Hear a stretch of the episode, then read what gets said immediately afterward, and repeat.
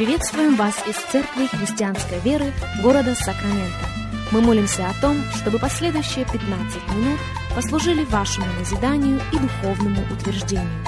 Присоединяйтесь к нашему эфиру, как пастор Сергей Головей предлагает вашему вниманию передачу «Настоящая истина». Еще раз мы говорим добро пожаловать всем, кто присоединяется к нашему эфиру. Здравствуйте, меня зовут Сергей Головей. Из Церкви Христианской Веры мы приходим к вам благодарны Богу и признательны Ему за предоставленную возможность встретиться вместе с вами, за предоставленную возможность провести вместе с вами последующих несколько минут, как мы продолжаем говорить о дерзновении. О дерзновении как о важной составляющей нашей жизни как о важной составляющей нашего с вами следования за Господом Христом Иисусом. Наши базовые тексты остаются теми же, а именно послание к евреям. Оба приходят к нам из этого послания, и начнем с первого. И первая, четвертая глава с 14 стиха. Евреям 4.14. Итак, имея первосвященника великого, прошедшего небеса, Иисуса, Сына Божия, будем твердо держаться исповедания нашего. Ибо мы имеем не такого первосвященника, который не может сострадать нам в немощах наших, но который, подобно нам, искушен во всем, кроме греха.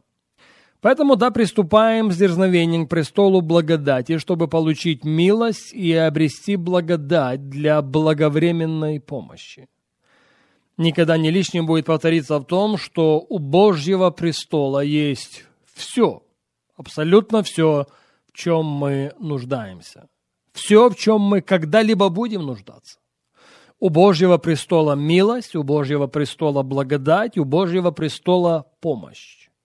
И к Нему, к Божьему престолу, мы поощрены приступить. Но автор этого послания конкретно делает ссылку на то, что приступать к престолу благодати, Божьей благодати, нет смысла без дерзновения. Если вы решили приступить, другими словами он заявляет, делайте это с дерзновением. Еще раз, Евреям 4,16. Посему да приступаем с дерзновением к престолу благодати, чтобы получить милость и обрести благодать для благовременной помощи. Наш второй текст в равной мере послание к евреям, только 10 глава. Евреям 10 глава, и мы начнем читать с 19 стиха. Слово Божье говорит так. «Итак, братья, имея дерзновение входить во святилище посредством крови Иисуса Христа путем новым и живым, который Он вновь открыл нам через завесу, то есть плоть свою, имея великого священника над Домом Божьим, да приступаем с искренним сердцем, с полною верою, краплением очистив сердца от порочной совести и омыв тело водою чистою. Будем держаться исповедания упования неуклонно, ибо верен обещавший.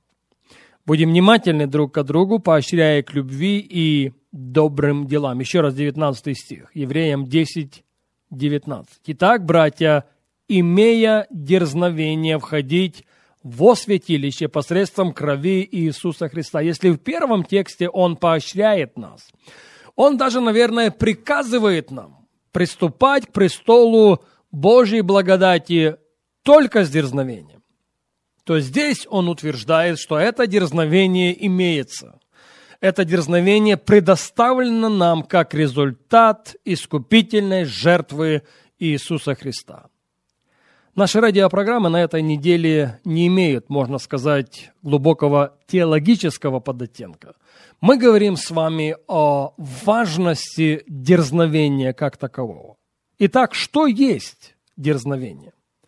Вот она, если хотите, его упрощенная формула. Дерзновение – это способность. Дерзновение – это полученная от Бога способность продемонстрировать смелость. Я повторю это еще раз. Дерзновение – это дарованная Богом способность продемонстрировать смелость. Друзья, по сути, качество нашей жизни зависит от нашей смелости или ее отсутствия. Сказать «да», когда надо сказать «да», либо сказать «нет», когда надо сказать «нет». Вот почему Христос в своей Нагорной проповеди говорит, и я цитирую, Матфея 5, 37. «Но да будет слово ваше да, да, нет, нет, что сверх того, то от лукавого». По сути, отсутствие смелости сказать «да», когда надо сказать «да», или сказать «нет», когда надо сказать «нет», может аннулировать любое пророческое слово, может остановить Божий план для нашей жизни, может не звести на ничто наше исповедание веры. Я повторю это еще раз. Послушайте меня и послушайте очень внимательно. Отсутствие смелости с нашей стороны сказать «да», когда надо сказать «да», или сказать «нет», когда надо сказать «нет», может аннулировать любое пророческое слово. Может остановить Божий план для нашей жизни. Может не звести на ноль наше исповедание веры. И вот в этом случае мы обращаемся к книге «Бытие». Бытие, третья глава, и читающие Библию очень хорошо знают эту историю. Бытие 3.1.